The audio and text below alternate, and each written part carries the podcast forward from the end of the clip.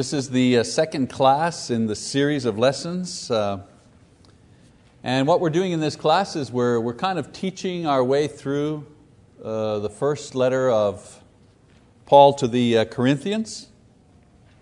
I told you last week we're not going to be doing you know, line by line as we normally do uh, for this particular um, for this particular uh, letter, but rather uh, I've chosen topics and subjects throughout the book, and we'll be addressing these as we go uh, through our class. And I've asked you um, uh, to uh, read ahead, uh, uh, you know, read the epistle. Uh, if you've read it once, read it again, it'd be good. If you have the whole epistle in mind as we talk about the individual things, that'll be very, uh, very helpful. Uh, in my last uh, lesson, um, uh, we talked about the foolishness of God. And I talked to you about how Paul responded to those who were uh, causing division uh, in, the, uh, in that particular church. That was a, a problem at that time. And uh, it seems that there were some who were cultivating a following in the church by uh, debating other teachers on various points of doctrine. A little bit like uh, talk radio. You know, there's talk radio and Fox News and C N B C. You know, they, people take positions and they argue those positions, and sometimes uh, the more outlandish the argument, uh, the the more uh, followers that they that they have. Well, this phenomenon uh, was alive and well even back in the first century. Uh, they didn't have the communication Uh, Uh, technology that we do, but nevertheless there were men, uh, there were teachers who would stake out a political position or a philosophical position or a theological position. They would argue that and uh, you know, develop a following.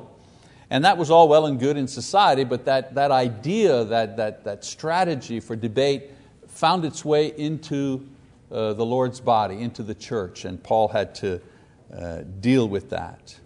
Um, We learned last week that uh, apparently these individuals were measuring their success by the size of their audience, also by the style and the eloquence of their preaching, as well as aligning themselves with one or another of the apostles or some of the great teachers, even Jesus Himself. They'd say, what I'm teaching, this is what Paul teaches, or what I'm teaching, this is what Peter teaches. And someone else would say, well, you know, would trump all of them and say, what I'm teaching, this is what Jesus is teaching. So this, of course, was causing the church to uh, break into, would break into camps or groups, and the focus to shift away from God and onto these teachers, which led to some pride and division. So we talked about that last week, just give you a little review there. Now in chapters two, verses one to five, Paul compares himself and his teaching to these men, to these teachers, these, quote, leaders. And uh, he reveals the true source of power in the growth of the church.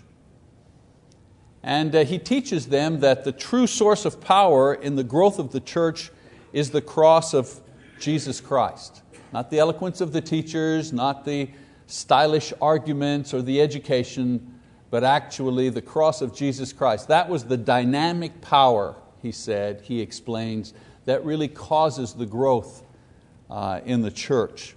So we're going to talk about that, the power of the cross. So if you want to put a title to this particular lesson, would be the power of the cross.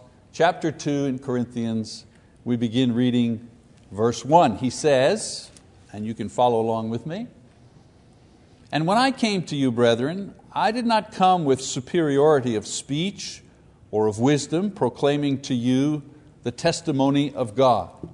So I've explained to you what was going on before, because Uh, Paul segues into his argument here, making a reference back to those, back to those people. He still refers to them as brethren, notice. Even though their activities are sinful and immature, discouraging, he continues to extend the hand of fellowship, which is what makes for unity and peace. So in comparing his style with their style in preaching and teaching, he acknowledges that you know, he's not a trained speaker, he's not a trained uh, orator or philosopher as, as they were. You know, he, gives up, he gives up that point right away. I'm not a great speaker, he says. Now this is not false modesty or irony. You know how some people do that? Some, they do a little false modesty and then they slam you with their, you know, ah, I'm not good at golf, I hardly ever play, sure, we'll play, you know, and then all of a sudden, you know, they birdie the first hole. You know. This is not false modesty here. He's not saying this tongue in cheek, you know, to be sarcastic. Paul acknowledged that others did not find his public speaking ability to be very impressive. If he were alive today, you know, he might not be able to get a job, you know, as a pulpit minister. You know, he may not have been dynamic enough. And he talks about this in Second Corinthians chapter ten, verse ten. And so by self-admittance, in the present competition between the various teachers based on style and appeal, he gives it up right away. He says, I, I can't compete. I, I wouldn't do very well if that's the way that we're measuring ability, power, dynamism, spirituality. I, you know, I can't compete. So he goes on in verse two and he says the following. For I determined to know nothing among you except Jesus Christ and Him crucified. Now, in this verse, he also acknowledges that his ability or lack of it is not the point. That's not what's important, he says. Now his original intent was to bring them the gospel of Jesus Christ, pure and simple. You know, it's interesting to note that, that Paul says that eloquence, dynamism, so public speaking ability is not the point. And yet, you know, I mean, I've been a preacher for over thirty years now in, in ministry, and you know, have tried out at places back in my the beginning of my career, you know. And people want, you know, uh, uh, committees. They always have a committee to choose the preacher, and uh, they want to hear you once. So you have to go in and do once. You have to pick your best thing. You know, you have to pick your best sermon. You know, and I've always said everybody's got a thunderbolt. Every preacher's got a thunderbolt. He can reach into his bag and he's got one thunderbolt at least. You know, so on the tryout, you usually reach in for your thunderbolt and throw that thunderbolt. And it always seemed amazing to me that sometimes congregations would judge the value of a minister based on that thunderbolt.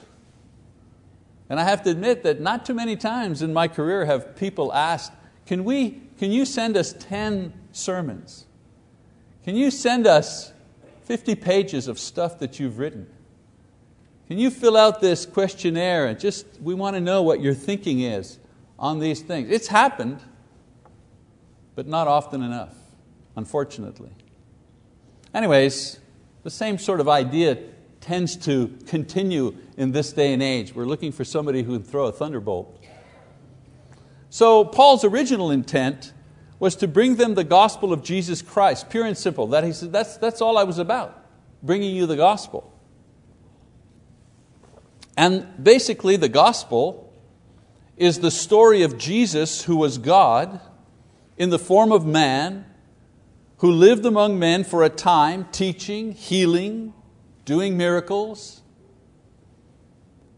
The gospel is how Jesus died as a way of paying for the moral debt caused by the sins of all men. All men sin, all men create a moral debt before God, a moral debt that they as individuals cannot account for because they do not have the currency, they don't have the spiritual currency to pay off their moral debt. And so God devises a way that that moral debt can be accounted for. And Jesus comes and He brings, if you wish, that spiritual currency to pay off the debt. And the spiritual currency is a perfect life. And so He brings that currency and eliminates the moral debt. That's, that's just another way of explaining the gospel. That's what the gospel is about. That's what the good news is. And then the gospel story, if you wish, is how on the third day after His death He was resurrected through the power of the Holy Spirit. Why? To prove that He was indeed the Son of God, that He was God. To prove that sin was paid for and that man could overcome death through faith in Him. You know, Jesus says uh, in His teaching, I'm paying off, you know, the, the, the moral debt of people. He said it in a different way. The Lamb of God that takes away the sins of the earth, you know. Now that's good news while he's alive, but you know, you're wondering, how do I know that for sure? And so the resurrection comes and you go, okay, you know, if I can't believe the person who resurrected from the dead, who can I believe? That's the gospel message. I've often and long held the idea that unfortunately we preach the response to the gospel rather than what the gospel is. The response to the gospel is that we should believe and repent and be baptized. That's our response to the gospel, but that isn't the gospel. That's not the good news. The good news is that Jesus has paid off the debt for my sin. That's the good news. How does God want me to respond to that? I repent of my sins. I'm baptized. I witness my faith in my baptism. So Paul says that his objective was not to impress anyone with his style or, or his eloquence. He says his objective was to bring to them this simple message of the gospel. The beauty of that is that you don't have to be an eloquent public speaker to do that. All of us can do that. All of us can do. All of us can share that, that wonderful news. So he goes on in verse three and he says, "And I was with you in weakness and in fear and in much trembling." So he reminds them of the original circumstances of his preaching to them. I mean, remember what happened? He had just been ridiculed in Athens. He's up there on Mars Hill, he's preaching, he's talking, you know, and they, they cut him off. Okay, enough already. Who is this guy, this fool? You know? So he had been ridiculed in Athens. He was near the end, excuse me, of a long and grueling mission trip. He was, a, an unf- he was in an unfriendly and pagan city with no church, only a few Christians. A tremendous job to do. That's what he means in weakness. He wasn't, he wasn't working from a power base. Unlike the Corinthian teachers who had a ready-made audience, Paul was constantly disputing with the Jews at the beginning of his ministry in Corinth. There was no friendly audience to support him. And so he continues his argument in verse four, "And my message and my preaching were not in persuasive words of wisdom, but in demonstration of the Spirit with power." So now he makes the true comparison between his preaching and their preaching based on the criteria that really counted. What really counts, he says. And he mentions the attributes of their preaching. The attributes of their preaching is, well, it was persuasive. I mean, there's nothing wrong with that. I mean, that's a good thing. If you're going to be a, a debater or a preacher, you know, you hopefully you are persuasive. He says that, that was a quality of the, the teachers. They, they were persuasive. They used logic, an argument, an argumentative style, a debate style. They were eloquent in the words that they chose. You know, they, they, were, they were persuasive. And he says wisdom refers to human intelligence. They used strategy and knowledge and, and the training they had in debate methods in order to kind of debate one another. That was the strength of their, of their speaking. But then he compares this with the main elements of his preaching. His preaching, says, is by the Spirit. The presence of God as contained in the message of the gospel of Jesus Christ. You know, uh, there's so many groups nowadays that are looking for the Spirit in spectacular ways, in ways that they can feel, you know, make them jump and down, make them hot and sweaty, you know. But Paul says the Spirit is present. How? Well, the message, the message of the gospel is pure Spirit. Who do you think is, is, is generating that message? And he goes on to say in the next verse that his message was a message from God, not some clever new philosophy or argument designed by man. And the clincher to his argument is, my preaching was with the Spirit and with power. The power of God also accompanied his message. I mean, they simply had to look at the miraculous gifts that they now possessed to confirm that the power of God was at work among them. Remember, he's speaking to the Corinthians, and that particular church had received a lot of gifts. Many people in that congregation had spiritual gifts, miraculous gifts. They could speak in tongues, some could heal, some, could, some had knowledge, prophecy, so on and so forth. And I mean, the, the question begs to be answered. Where do you think you got those gifts? Now, was it the eloquent speakers? Was it the debaters? Did you all of a sudden have this miraculous ability after the eloquent guys, after the debater came? No. It was through his preaching.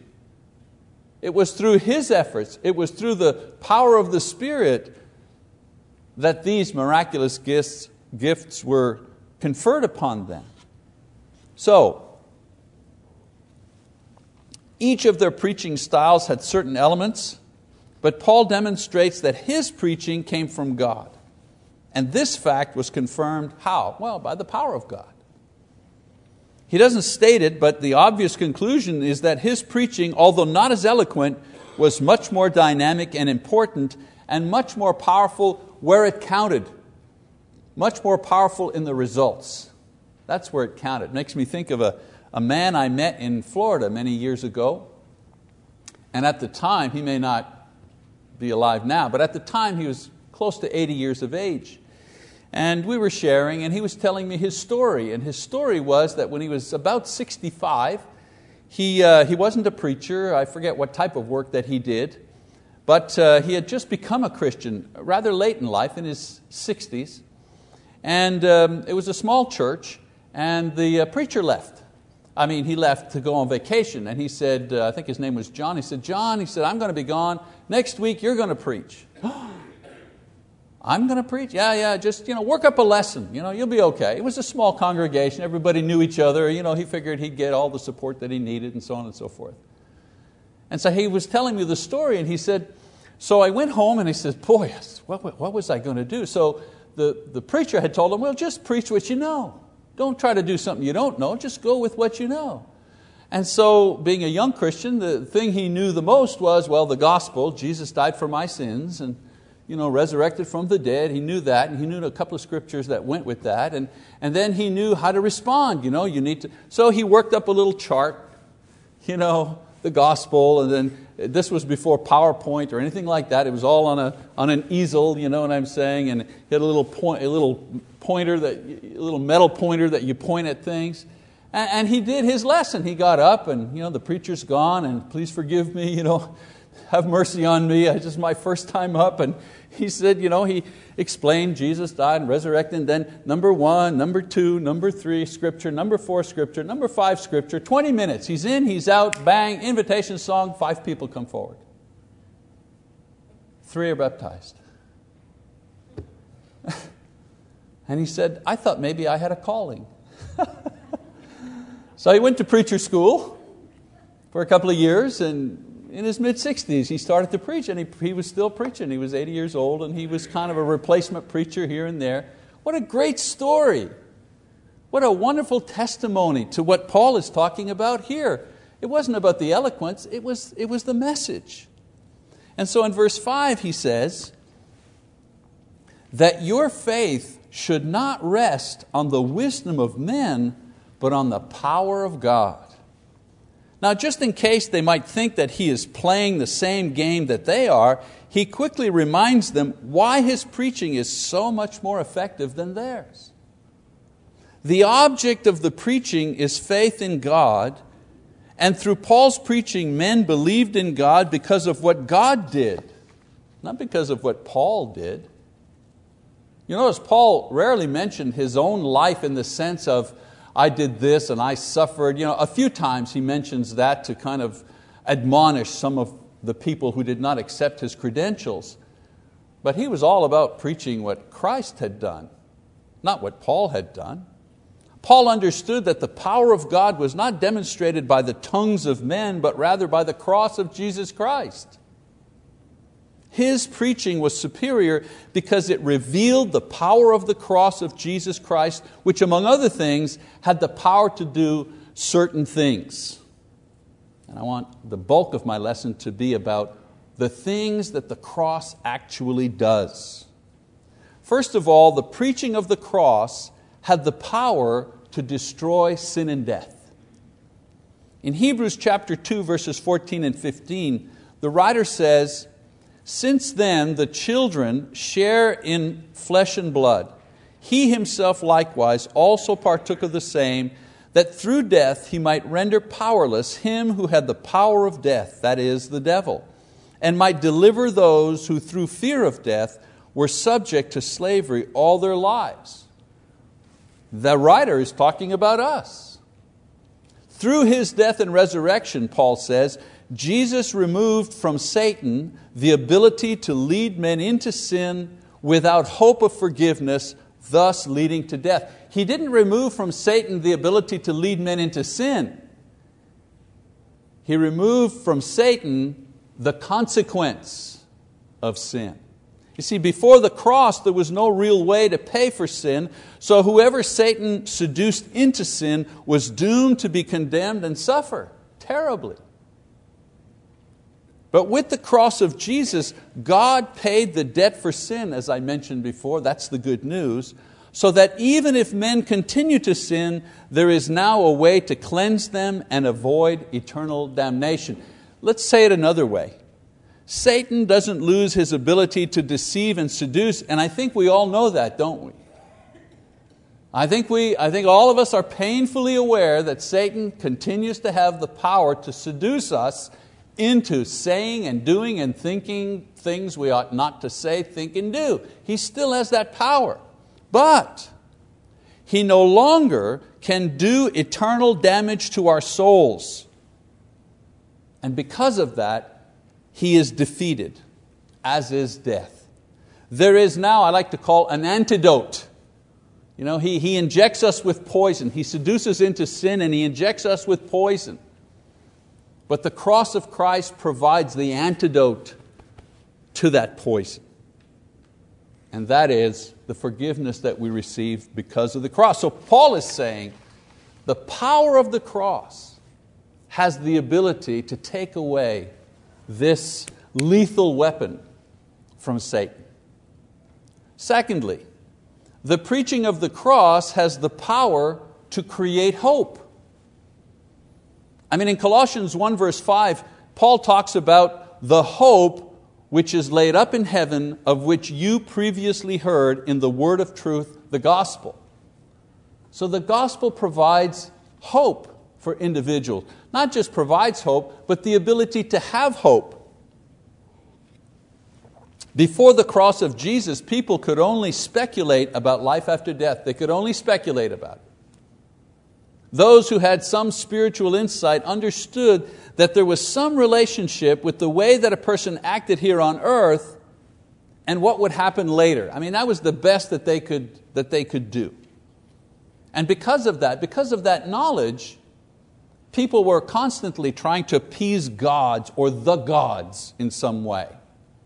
I mean, what, what do you think was behind the idea of uh, the god Molech and people offering their children in the fire? In other words, they would, they would burn their children alive as a sacrifice to Molech. What do you think was behind that? The ability to appease the gods.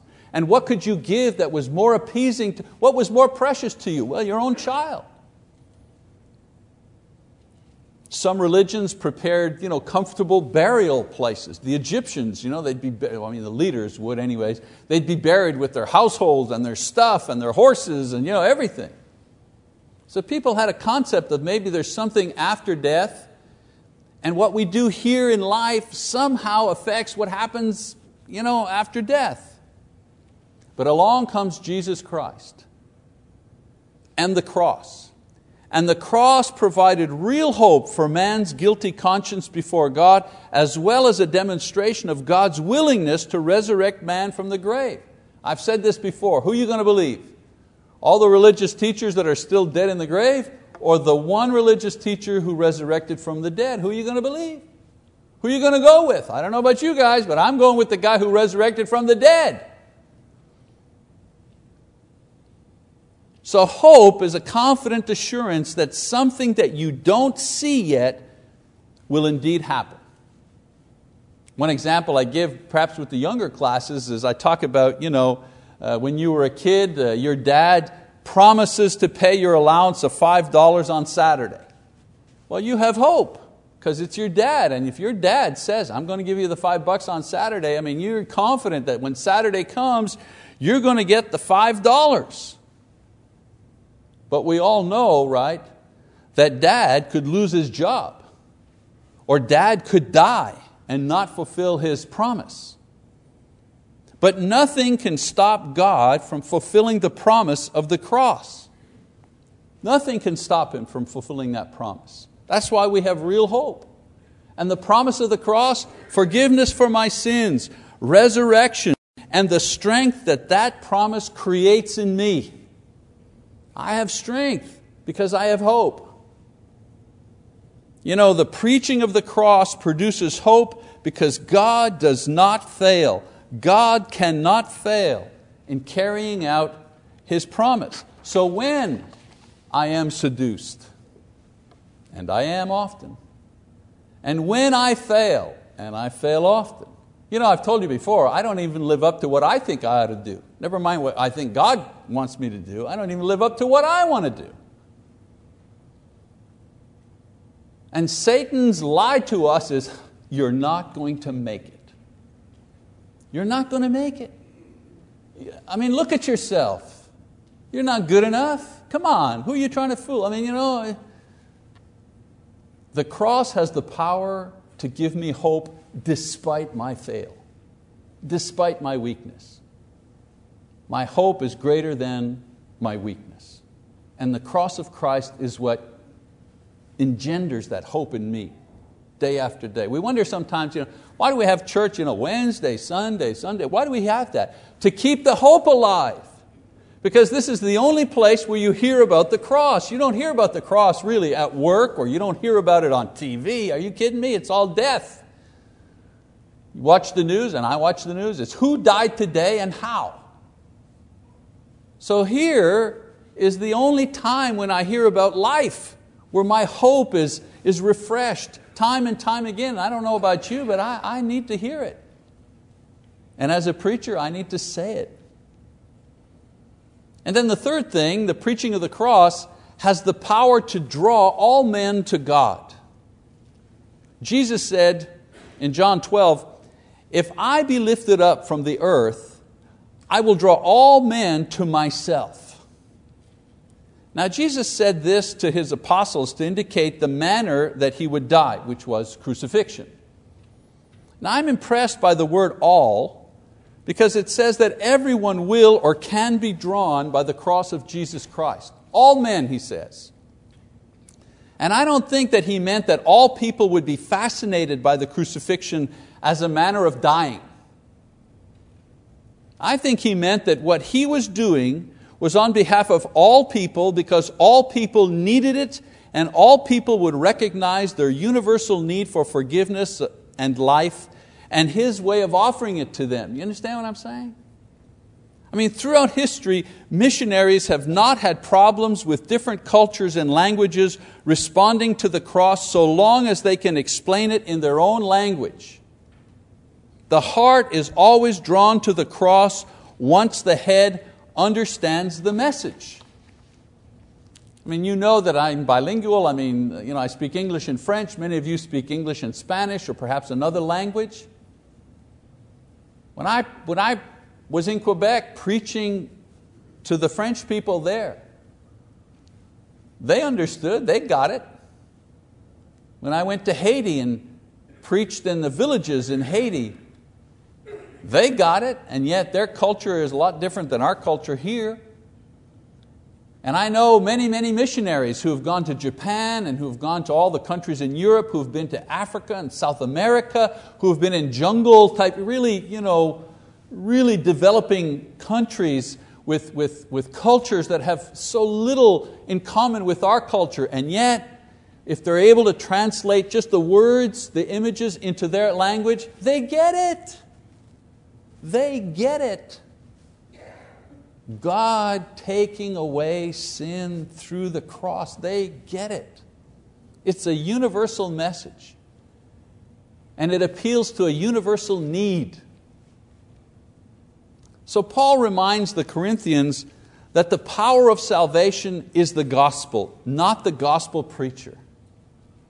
And the power of the gospel is the power of the cross. What gives the gospel message its power? The cross. And so the cross has the power first to destroy Satan and death, because it provides an antidote to the poison of sin that Satan seduces us into, causing our spiritual death. He doesn't kill us. He just draws us into a position. He just poisons us where the poison is going to do the job anyways. We're guilty of sin, but the cross provides the forgiveness and the healing that we need. Secondly, the cross has the power to create hope in my heart by demonstrating God's power. You know, I can have a secure expectation that all my sins are forgiven and that I will be resurrected to eternal life because of the power I see operating in Jesus, His death, and His ultimate resurrection. I mean, if God can do that for Jesus, you know that He can do it. You know He can do it for me, and He can do it for you. And then the cross has the power to draw everyone to God. Why? Because sin is universal and it affects everyone in exactly the same way, death, regardless of the time, regardless of the culture. The cross is also universal because everyone can understand the meaning of it for their own particular lives, young and old, language, culture aside. Everybody gets it. Everybody understands about forgiveness and reconciliation and life after death. It's a universal desire. Those, uh, excuse me, these are all universal experiences that are beyond culture, beyond time. You know what? I can go to any culture at any time throughout history and I can tell the story of the prodigal son. I mean, how different is two thousand eleven U S A from first century Palestine, or first century Israel, Judea? How different are these two cultures? I mean, there's nothing that's the same, right? Technology, language, culture, everything is totally different. And yet you take the story of the prodigal son that Jesus simply said, didn't have to explain it, just said it to the people. You take the story verbatim and you bring it into the twenty-first century and you just drop it down into the twenty-first century. Don't need any explanation. I mean, you can make points, you know, and you can highlight, but just telling the story, everybody gets it. Yeah, the reconciliation of a father and a son. Universal message. Universal message.